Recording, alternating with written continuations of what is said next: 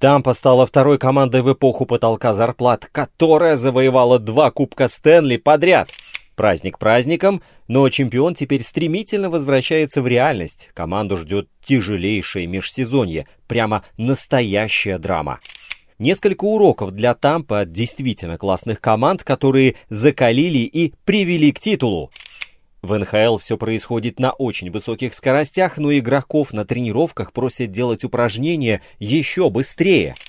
Джон Купер выиграл Кубок Стэнли. Ради такого стоило бросить Уолл-стрит 20 лет назад.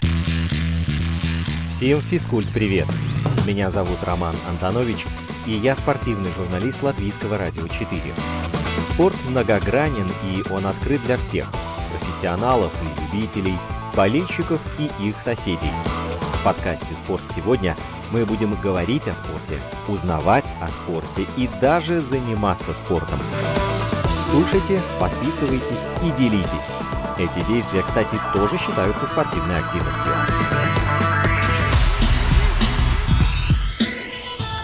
Это случилось. Тампа стала второй командой в эпоху потолка зарплат, которая завоевала два Кубка Стэнли подряд – Разумеется, первым делом хочется пошутить про мэра Тампы, которая все спланировала заранее, но давайте честно. В решающей игре молния практически не дала шансов канаденс. Предельная концентрация, плотнейшая игра в защите и гол, который сделали два игрока, у которых не было кубка. Дэвид Савар прострелил на пятак, а парень из четвертого звена красиво замкнул. Да, Росс Колтон – один из тех бойцов Тампы, которых она находит за пределами первого раунда. Американца взяли на драфте 2016 года в четвертом раунде, и это его первый полноценный сезон в НХЛ. За регулярку он насобирал 9 шайб, в плей-офф добавил еще 4 и один самый важный гол в сезоне. Окончательно добили Монреаль плотная защита и Андрей Василевский. При счете 1-0 в свою пользу Тампа превращается в непроходимый, укрепленный район и абсолютно не переживает о результате. Весь третий период канадиенс сбились в стену, и все без результата. Ведь в воротах соперника был парень с совершенно безумным взглядом. Василевский MVP плей-офф, и он заслужил этот трофей на 100%. Да, далеко уже не секрет, что Андрей и есть система обороны Тампы, но в этом плей-офф он играл за гранью человеческих возможностей. Вот только одна цифра.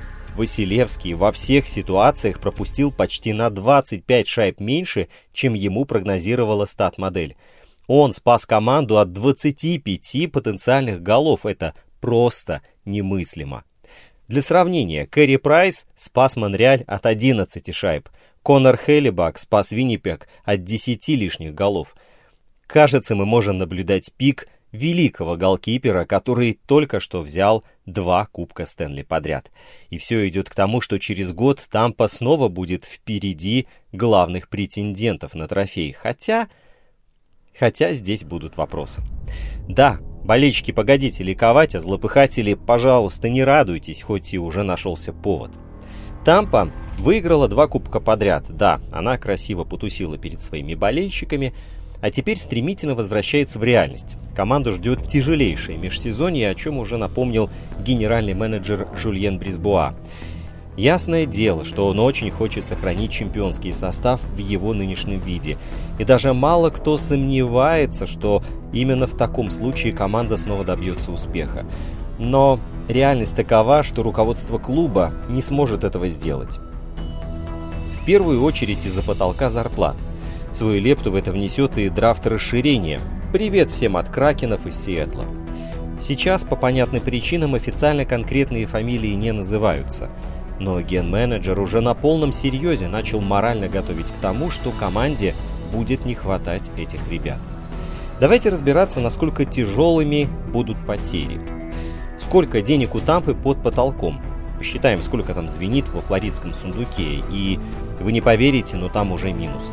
Вот прямо сейчас суммарный кэп-хит игроков Тампы составляет 85 миллионов долларов.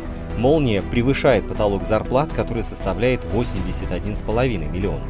В межсезонье его можно превышать не более чем на 10%, но к началу чемпионата клуб должен полностью укладываться в кепку – что делать, понятно без объяснений, но вот каким образом? Знающие люди говорят, что здесь поможет драфт расширения и обмен. Пока не очень понятно, какую схему защиты выберет Тампа, поскольку у них есть четыре очень хороших игрока обороны и глубокая линия нападения. Но, скорее всего, на менеджмент выберет вариант со схемой 3-7-1. Кто попадет в защитные списки? Защитники. Виктор Хедман, Эрик Чернок и Михаил Сергачев. В нападении Никита Кучеров, Стивен Стемкас, Брейден Пойнт, Яни Гурде, Энтони Сирелли, Ондржей Палат, Алекс Килларн и в воротах Андрей Василевский. Прежде чем продолжить дальше, нужно сделать небольшое объяснительное отступление касательно понятия драфт расширения. НХЛ одобрила уже заявку Сиэтла, новичка лиги, на вхождение в НХЛ с нового сезона. Команда будет играть в Тихоокеанском дивизионе, а Аризона Койотис переместится в Центральный дивизион. Драфт расширения в этом году пройдет по тем же правилам, что и драфт расширения Vegas Golden Knights в 2017. Сиэтл выберет по одному хоккеисту из каждой команды за исключением Golden Knights. Это 14 нападающих, 9 защитников и 3 вратарей. И это не считая игроков, которые могут быть приобретены в результате сделок на драфте расширения. Сиэтл должен выбрать минимум 20 хоккеистов, чей контракт будет действовать э, в сезоне 21-22. А суммарная стоимость контрактов этих хоккеистов должна находиться в пределах 60-100% от потолка зарплат предыдущего сезона. Сиэтл не сможет выкупать контракты игроков, выбранных на драфте расширения раньше, чем летом после окончания первого сезона. И это еще не все.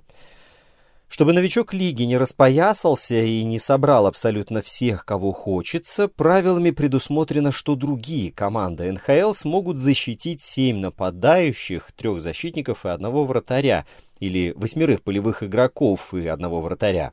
Там еще целый список условий, но они сейчас только нас запутают лишней бюрократией. Но одно правило достойно внимания. Смотрите, Игроки, которые получили травмы, угрожающие их карьере и пропустившие более 60 последних матчей подряд, не могут быть включенными в список игроков, удовлетворяющих требованиям. То есть их не могут выставить на драфт расширения. Их Сиэтл взять не может. Ладно, возвращаемся обратно. Таким образом, лучшим доступным игроком для Сиэтла в составе Тампы будет защитник-ветеран Райан Макдона с кэпхитом 6 миллионов 750 тысяч до 2026 года. Вот только все идет к тому, что Кракен сделает ставку на перспективу и постарается набрать побольше талантливой молодежи. У Тампы под защиту не попадает, например, Кэла Фута – Кракен наверняка попытается забрать его, а не Макдону или сдавшего Тайлера Джонсона с тяжелым cap hit ом, там 5 миллионов долларов до 2024 года. И здесь вариант один. Доплатить пиком или талантливым проспектом за то, чтобы новичок лиги взял конкретного игрока. Цена будет высокой, вполне возможно, что дойдет до пика второго раунда. В первом у Лайтнинг уже нет выбора. Если повезет, то Тампа сможет скинуть контракт Джонсона – так платежка уменьшится на 5 миллионов, что поможет вписаться в потолок. А что дальше? А дальше остаются только обмены. Нэшвилл интересовался Киллорном, точно будет спрос на Ондржея Палата, логичнее менять востребованного чеха, который всего через год становится свободным агентом, и на него у Лайтнинг совсем не будет денег, ведь они уйдут на прибавку к зарплате Брейдена Пойнта. Включаем калькулятор. Обмен палата дает 5 миллионов 300 тысяч в платежке, и уже можно подумать о подписаниях игроков в нижние звенья. В любом случае, Тампа находится сейчас в западне. Кто бы ни ушел, потеря Макдона рушит монолитный топ-4 защиты, а Палат – один из лучших двусторонних вингеров лиги, который не теряется в плей-офф. Так, еще у нас есть свободные агенты, и из важных игроков на рынок выходят сразу трое – Баркли Гудроу, Блейк Колман и Дэвид Савар. Последнего вряд ли будут переподписывать, на рынке ему предложат сильно больше, чем Тампа. С парой суперчекеров тоже не все так очевидно. Они принесли Лайтнинг два кубка подряд. Но Колман играл за гонорар миллион восемьсот тысяч в год, а Гудроу и вовсе за 900 тысяч. Им скоро 30 лет, и это лето единственный шанс урвать солидный контракт на несколько миллионов в год, что они, разумеется, и постараются сделать. Прелесть Гудроу и Колмана заключалась не только в рабочей этике и полезных навыках, протащивших Тампу на самый верх. Главным фактором была мотивация. Парни на маленьких контрактах воевали за возможность поднять свою цену.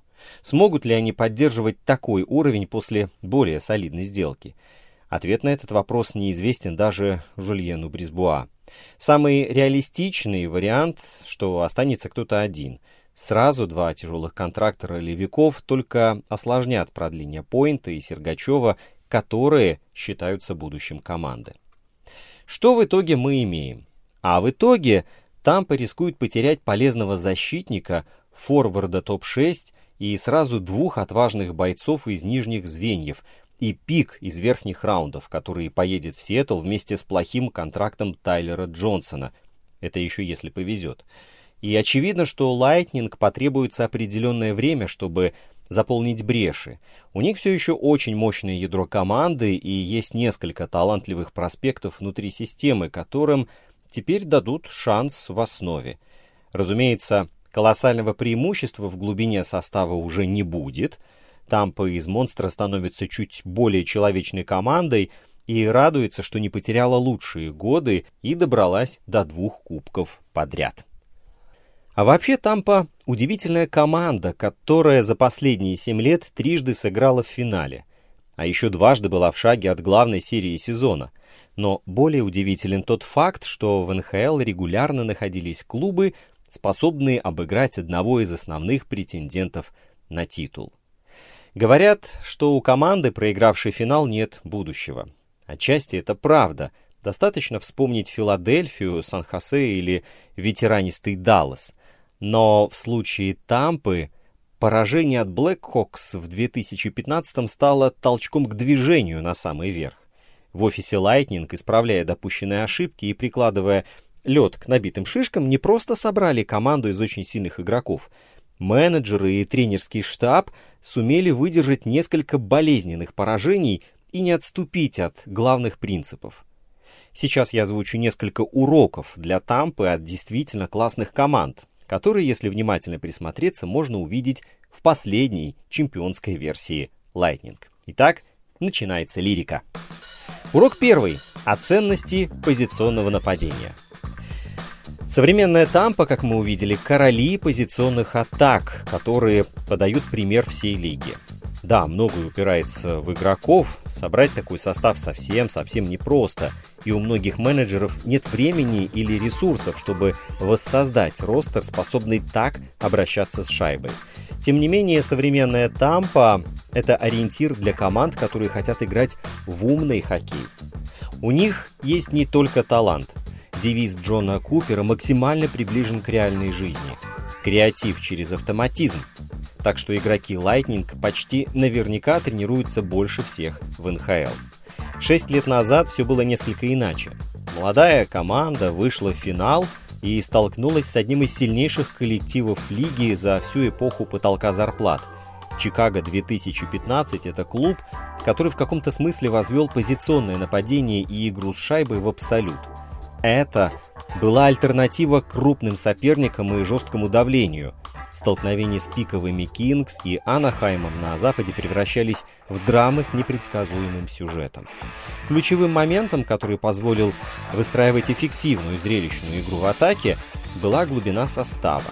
Как показал финал 2015 года вместе с травмами, Lightning это оказалось решающим фактором. И хорошим уроком. Шесть лет назад Тампа играла чуть более вертикально, полагалась на скорость, а комбинации в чужой зоне чаще сводились к одной-двум передачам и броску со скрином. Поражение от Blackhawks, которые играли в контроль и с его помощью не только созидали, но и изматывали оппонентов, дали Тампе определенный толчок. Купер не мог скопировать стиль Чикаго полностью из-за разницы в подборе игроков, но он взял лучшие и постепенно внедрял свои идеи. К тому же, по ходу финала 2015 года он сравнивал стиль игры великого Патрика Кейна и Никиты Кучерова. Шайба следует за этими парнями, будто у них липучка на крюке – Вроде бы не было шансов ее получить, и вдруг она уже у них. Когда они в зоне атаки, шайба в любой момент может залететь в ворота. Эти ребята лучше видят лед. Эти ребята очень быстры. Никита Кучеров 6 лет спустя один из лучших плеймейкеров НХЛ с бесконечным арсеналом трюков в карманах. Его булиты без броска, фейк-шоты и легкие касания защитников производят хоккейную магию и помогают побеждать. Стоит также помнить, что Тампа существенно добавила в качестве состава. Тайлер Джонсон теперь гоняет в четвертом звене, у него сильно просела статистика в регулярках, но это все еще мощное усиление. А все проблемы американца не мешают ему делать дубль в одном из матчей финальной серии. Совокупность тренерских идей, расцвета Кучерова и роста мощи состава сделали Тампу максимально похожей на команду, которой она когда-то проиграла. И вряд ли теперь сходу можно назвать клуб, который способен играть в позиционном нападении лучше молнии. Вот лично мне в голову так никто и не приходит. Урок второй о скорости. Авторам исследования, которые готовили материал, ссылка будет в описании, об упражнениях, которые Тампа выполняет на тренировках, пришлось основательно погрузиться в пару видеоуроков, в которых чаще всего употребляются два слова – transition и speed. Тампа помешана на скорости, но не в классическом восприятии. Здесь не готовят атлетов, которые двигают ногами быстрее всех. Отнюдь. Хоккеистов учат чуть более сложным материям. Правильно использовать пространство и читать игру, что существенно ускоряет продвижение шайбы. Опять же, обучать команду сложным вещам позволяет качество состава. Даже Патрика Маруна из четвертого звена хвалили за быстрые руки, а Эрик Чернок за пределами Тампы играл бы роль более атакующего защитника. На тренировках Купер и его ассистенты требуют работать как можно быстрее, чтобы скорость принятия решений в реальном матче казалась привычной и комфортной. Судя по последним результатам Тампы, этот подход работает. И да, Тампа проигрывала команде, помешанной на командной скорости. Речь, разумеется, про великий Питтсбург, в котором Майк Салливан и Джим Рутерфорд отказались от больших, но туповатых шкафов, переосмыслили роль мозгов Малкина и Кросби в командной игре и завезли в третье звено Фила Кессела. Питтсбург тогда устроил отвал башки всем генеральным менеджерам лиги. В голове остальных руководителей после двух кубков подряд генерировались представления о том, как их команда следует современным трендам и добивается успеха. Разумеется, реальность оказалась слишком жестокой, потому что слепое копирование стиля без наличия Кросби и Малкина оказалось путем в никуда, а бездумный отказ от габаритов привел к тому, что скорость стала балластом. А вот Тампа, будучи в этом смысле уникальной, снова смогла взять лучшее – Через обучение игроков там вывели командное взаимодействие на новый уровень, но при этом помнили, что Point — это не Малкин и не Кросби. В результате «Молния» остается одной из самых быстрых команд лиги.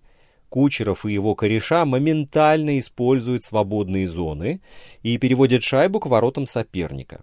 Скорость в сочетании с позиционками делает современную тампу невыносимой. Соперники — не могут толком адаптироваться и выбрать тот стиль, который поможет завалить Lightning в серии до четырех побед.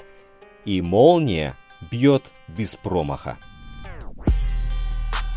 Урок третий о терпении и жесткости. Говорят, что когда Том Уилсон выходил на площадку во время финала Востока в плей-офф 2018, в Тампе резко возрастали продажи подгузников – Ярчайший момент семиматчевой бойни между Лайтнинг и Capitals – это драка Уилсона и ветерана Коберна. Тампу в той серии валили не только при помощи голов. Вашингтон уничтожал дух соперника и преуспел в этом. То, что это была не случайность, через год намекнул Коламбус, переехавший лучшую команду регулярки. За развал Тампы ответственность стоит возложить прежде всего на Барри Троца – это один из лучших тренеров лиги, который все свои команды выстраивает вокруг жесткой защиты. В Capitals у него было немало ярких игроков, но первое, что бросалось в глаза, как Вашингтон вынимает душу из каждого соперника. Эти поражения от Вашингтона и Коламбуса подстегнули и фронт-офис Тампы. Как следствие, Жульен Близбуа нашел носителя чемпионского духа, ковбоя из Техаса и мастера опеки главных звезд соперника. Все эти приобретения добавили раздевалке понимание того факта, что самый тяжелый турнир в мировом спорте нельзя выиграть без усердной и правильной работы. Новички команды добавили одну важную опцию. Вот теперь в Тампе было уже не обязательно вести в 2-3 шайбы, чтобы забрать матч. Жесткость и терпение давали уверенность даже при счете 1-0 в пользу Лайтнинг. Парни, которые пришли, играли в простую и жесткую игру, и они давали пример того, как нужно играть остальным. Где-то сыграть чуть проще и, конечно же, бороться за каждую шайбу. Это помогло Тампе выстоять в чемпионском плей-офф. Их не ломали даже 5 овертаймов или очередная встреча с той же самой бандой Барри Троца. Против Айлендерс Тампа так вообще выходит два года подряд. И два года подряд держит удар против одной из самых жестких команд лиги и не рассыпается в важнейшие моменты матчей. Урок четвертый о том, что нужно верить в себя. Коламбус весной 2019 года не просто свипнул лучшую команду регулярки в первом раунде. Артемий Панарин и Сергей Бобровский устроили своим соперникам настоящий кризис идей. И под сомнением тогда оказалось абсолютно все. От задумок Джона Купера до трансферной политики клуба. А игроки обсуждали это поражение даже спустя много месяцев. К счастью, Лайтнинг не стали ничего взрывать, они оставили главного тренера, они не стали обменивать своих звезд и не вносили глобальных изменений в схемы игры. Да, они умудрились проиграть четыре матча подряд в самый неподходящий момент. Но от этого они не стали плохой командой. Они верили в то, что делают, а к середине сезона даже начали шутить про свип.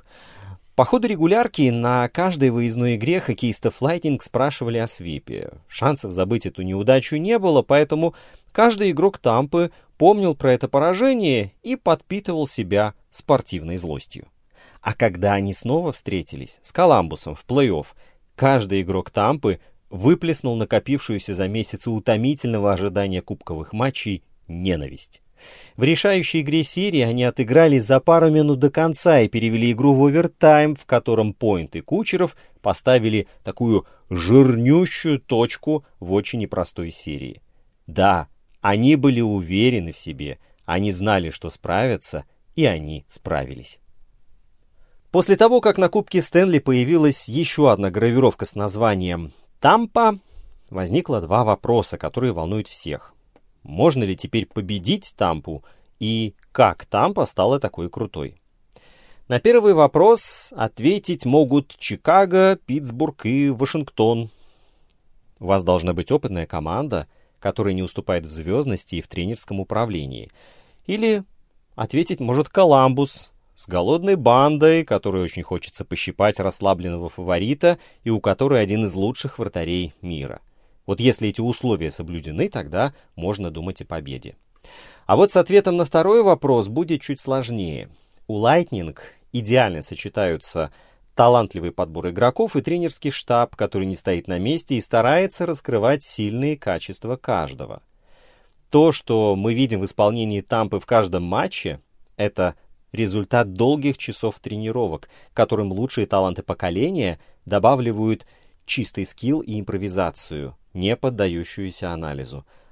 Эта комбинация и делает Тампу монстром. Еще одна интересная деталь хоккея Lightning. Ее игроки очень классно распоряжаются пространством, ищут партнеров и открываются под передачи. Это, что удивительно, работает в большинстве, в равных составах и в меньшинстве. А еще там по чертовски быстрая команда, которая моментально переходит из обороны в атаку. Но что самое интересное, у всех фишек команды нет никакого секретного ингредиента. Они тренируются. Они очень много тренируются. И в том числе используют small games, игровые упражнения на ограниченном участке льда. Это совсем не секретные разработки. Подобные игры, кстати, можно встретить во многих детских школах. Такие упражнения обожают игроки. Они интенсивные, в них, как правило, нужно забивать голы, а это любят все, и ты постоянно работаешь с шайбой. В реальном хоккее невозможно побеждать без четких действий и разделения на роли, поэтому далеко не все в команде достаточно играют в атаке или в пас. Small Games дают возможность чувствовать ритм игры и не терять необходимые навыки. Поэтому игроки Тампы так мощно работают с шайбой. Сейчас Lightning уделяют подобным упражнениям очень много внимания, больше, чем другие команды НХЛ. Несмотря на интенсивность регулярного сезона, в клубе находят время отработать элементы, которые прокачивают контроль и поиск решений в атаке, а еще помогают очень быстро продвигать шайбу. Когда происходит остановка, гол, там вратарь прижал шайбу или она покинула зону, тренер во время тренировки на ближней синей линии моментально вводит новую шайбу в игру, а обороняющаяся команда должна открыться под этот пас и перейти в атаку. Секунды для того, чтобы перевести дыхание, нет. В другом упражнении отрабатывают, например, сохранение концентрации и быстрый переход из обороны в атаку и наоборот. Это учит игроков не выключаться после потери или броска в створ. Нужно быть готовым к моментальной смене обстановки на площадке. А вот несколько еще тренировочных деталей. Послушайте. Игра 4 в 3 а, в нейтральной зоне с использованием Transition Trigger. Это условие, которое служит для обороняющейся команды сигналом к переходу из обороны в атаку. Ну, как это выглядит? Игра идет в средней зоне площадки. Четыре игрока атакуют, три защищаются. Еще один игрок обороняющейся команды находится у лицевого борта. Вот в этой зоне может находиться только он. И цель атакующих – забить гол. А цель защитников – отобрать шайбу или спровоцировать потерю. Если гол забит, то тренер вводит в игру следующую шайбу, тоже без перерыва. Сразу начинаем играть. Если шайба опустилась за линию ворот, то срабатывает Transition Trigger, а это значит, что атакующая команда меняет четверку, три игрока выходят защищать ворота, а четвертый едет к лицевому борту, то есть меняются ролями. Игроки обороняющейся команды после сигнала должны моментально перейти в атаку, используя партнера у лицевого борта, либо дать пас в случае отбора и открываться под обратную передачу, либо, если шайба вышла за синюю линию после броска, Игрок у лицевого борта стартует, подбирает шайбу и начинает переход в атаку. Вот в этом упражнении прокачиваются навыки игре в атаке, действия в защите с численным преимуществом соперника, но прежде всего быстрый переход из обороны в атаку. Следующее упражнение. Игра 2 на 2 поперек зоны с поддержкой. Ну, это уже будет для любителей стеночек и забеганий. Итак, Два игрока у нас находятся в атаке и два игрока в обороне. Атаку поддерживают еще два игрока. Одна пара находится у лицевого борта и за воротами, другая на синей линии и за воротами. Покидать эти зоны игрокам поддержки запрещено. Входить в эти зоны другим игрокам тоже запрещено. Цель атакующих – забить гол с помощью обязательного перепаса с игроками поддержки, а защитников отобрать шайбу и перейти в атаку. Ключевые элементы здесь такие. Атакующие игроки учатся создавать пространство в атаке при помощи перепаса с партнерами, а игроки обороны внимательно следить за соперником и вовремя перекрывать линии передач. Игра 2 на 2 поперек зоны с бэк-чеком. Снова упражнение, которое поощряет индивидуальные решения в атаке и учит моментально выходить из обороны в атаку, а атакующих возвращаться назад. У нас два игрока в атаке, два защищаются, еще двое занимают позицию в середине зоны. Они не принимают участие в игре до того, как защитники завладеют шайбой. Задача атакующих здесь забить гол защитников, разумеется, отобрать шайбу и пасом запустить контратаку, то есть довести шайбу до своих партнеров, которые находятся в середине зоны. В этом случае атакующие должны моментально вернуться назад и попытаться завладеть шайбой, чтобы запустить ответную контратаку. Длительность 30-40 секунд, и составы моментально меняются по свистку. Упражнение игра 3 на 3 на четверть зоны. Здесь уже три игрока в атаке, три в обороне. Задача атакующих забросить шайбу, не покидая границы указанной зоны, а у защитников задача отобрать шайбу. Ключевой момент для игроков обороны – это смена составов, которая произойдет только в случае выхода из зоны игры с контролем. Вынос по бортику или стеклу не засчитывается, выброс шайбы через центр зоны тоже не засчитывается. Атакующие в таком упражнении учатся работать под интенсивным прессингом и правильно готовить броски. Они перекрывают вратаря, открываются под передачи и пытаются сбросить опеку.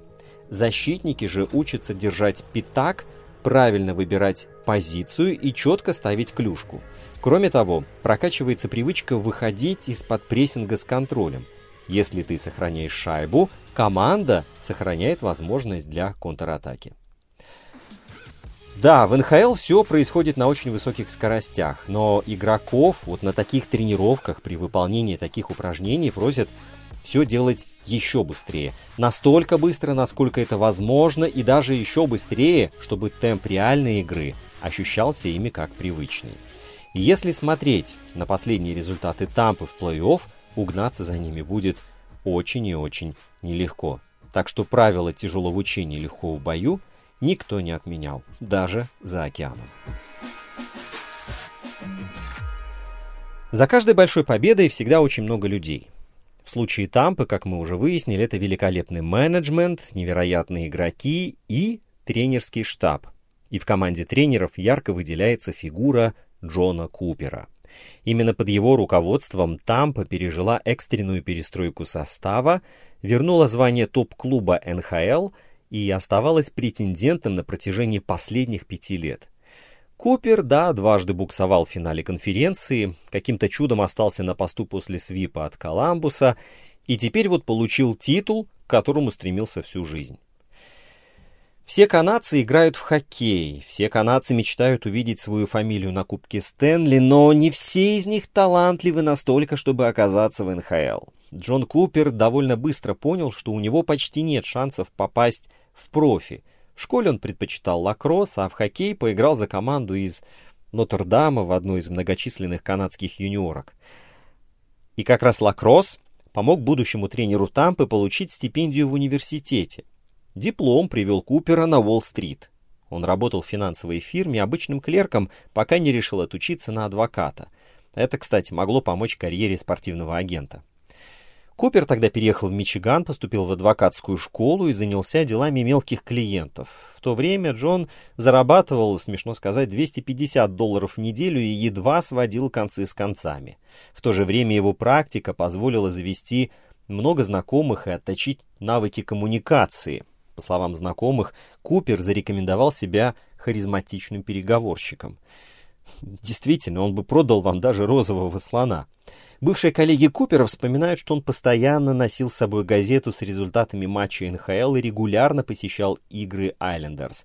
А в любительской лиге Мичигана его прозвали Фэнси Пэнс за пижонистый стиль игры и хорошую технику.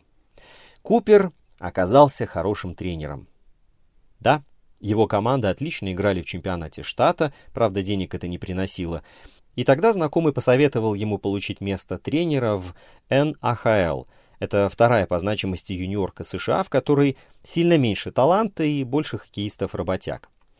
Там Купер сформировал базовые тренерские ценности – скорость, креатив и игру в семь защитников. В его команде играл Патрик Марун, который был местной звездой, и чтобы давать ему больше времени, Купер играл в 11 нападающих и 7 игроков обороны. У него всегда была страховка на случай травмы, а самый талантливый игрок проводил на льду больше времени и набирал больше очков.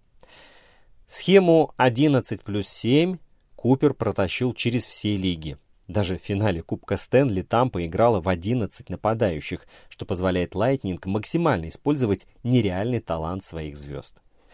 Купера в итоге заметили, и его карьера пошла в гору. Чемпионство в USHL это топ-дивизион юниорского хоккея США, потом чемпионство с фармом Тампы и, наконец, назначение в основную команду. И когда Купер сменил Гибуше на посту главного тренера Тампы, то оставил главные игровые принципы, он от них не отказался. Это свобода на льду, это постоянный контакт с игроками и никакого сложного наложения звеньев. Да, на старте карьеры в НХЛ Купер предпочитал выпускать лучшее звено против лучшего звена соперника. Что еще он делал? Он перенес адвокатский опыт в клубный офис. Общение с игроками он сравнивает с выступлением перед судом присяжных, ведь ему приходится каждый день убеждать разных людей работать ради одной цели. При всей открытости у Купера нет идеальных отношений с игроками. Он частенько спорит с капитаном Стемкосом, а три года назад на него через прессу даже наехал Кучеров. А сам Купер уверен, что идеально тихая обстановка не отражает реального положения дел в команде и может только навредить общему результату. На старте своей карьеры он был настоящим контрол-фриком. Он хотел учесть все детали и дико дергался, когда что-то шло не так. Теперь у Купера другая философия. Shit happens, даже если ты всю ночь разрабатывал схему игры в меньшинстве и придумывал идеальный раскат. Но не пошло, не получилось. Один раз подумаешь. Ты не можешь нарисовать структурную схему в условиях, когда шайба постоянно отскакивает от стекла. Ты зависишь от парней, которые следуют твоей системе.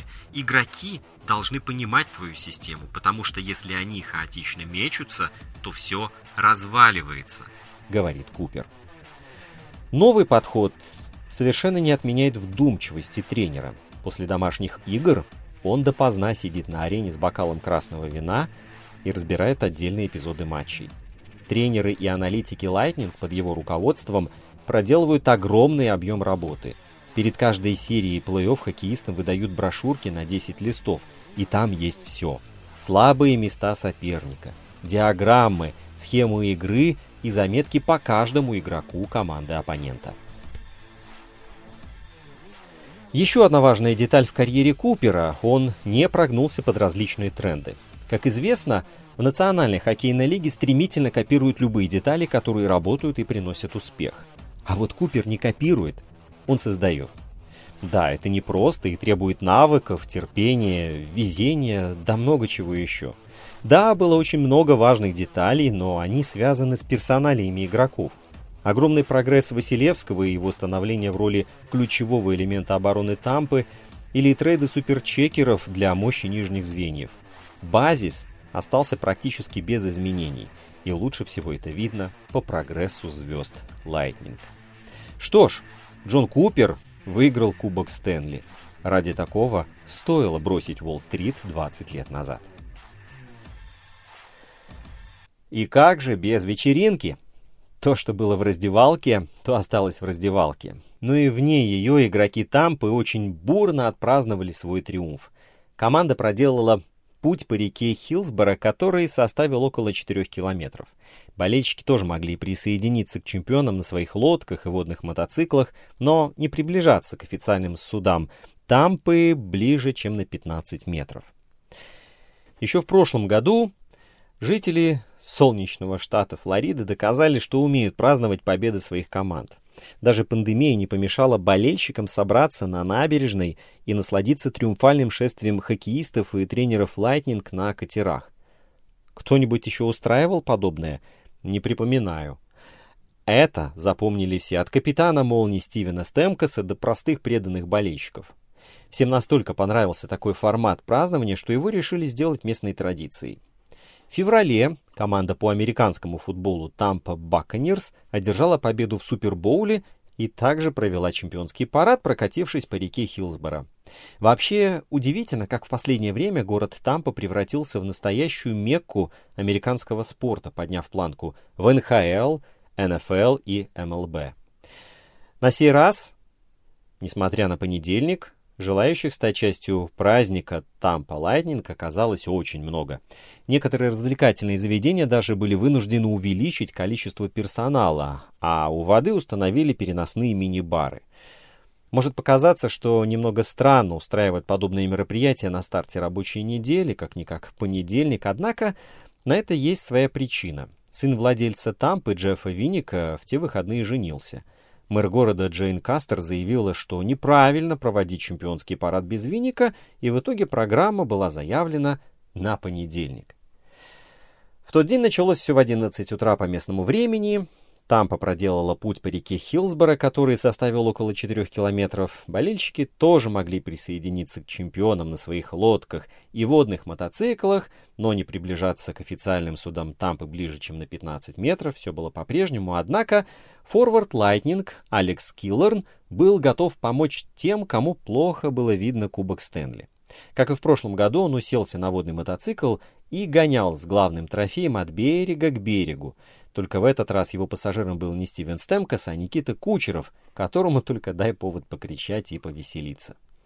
А после того, как Лайтнинг завершили речную прогулку, команда отправилась на трамвае, да, в местный парк, где должна была состояться финальная часть празднования. Огромное количество людей занимали очередь с самого утра, чтобы находиться поближе к сцене. Но, к большому сожалению, неожиданный ливень подпортил вторую часть праздника — Организаторы были вынуждены накрыть сцену, убрать часть оборудования, а толпа стала потихоньку расходиться. Чемпионский парад продолжился после улучшения погодных условий, но уже в другой день. Ну и как завершить этот выпуск без курьезного случая? Главный североамериканский хоккейный трофей, Кубок Стэнли, был поврежден во время праздничного парада Тампы. Да так, что его отправили в Монреаль на ремонт. Что же произошло? Форвард Тампы Патрик Марун стал первым игроком со времен династии Айлендер с начала 80-х. Он выиграл кубок трижды подряд. Так вот, Марун заявил, что причиной инцидента стала плохая погода во время парада. Шел дождь, было мокро. Он пошел, чтобы поднять трофей, и двинулся с ним задом наперед. Поскользнулся и упал. Хранитель кубка Фил Притчард Помог Патрику подняться, а вот за кубком самим не доглядели. Он взял и перевернулся. Люди говорят, что мы проявили неуважение к кубку. Это такая ерунда. У тех, кто это говорит, как будто только половина мозга. Вот с чего бы мы стали швырять кубок? Это был несчастный случай, и мы оба пострадали. У меня вот спина потом болела весь день. Вот что произошло. Сказал Марун в интервью. Вряд ли стоит искать символизм в этом эпизоде, лучше его увидеть в грозе. Сверкающие молнии во время праздника будто стали символами того, что даже природа радуется триумфу Тампы. В этом сезоне такое уже случалось. После победы Lightning в седьмом матче серии против Айлендерс в небе периодически появлялись яркие вспышки. Эта команда стала огромной частью своего города, жители которого, несомненно, продолжат отмечать чемпионство сразу после дождя или спустя неделю, а может быть даже месяц. И для кого-то дождь, гроза даже не станут проблемой. Инстаграм подкаста «Спорт сегодня» at lr4sport. Домашняя страница радиоканала lr4.lv, страница в Фейсбуке «Латвийское радио 4». Слушайте, подписывайтесь и делитесь. Мы с вами скоро встретимся вновь.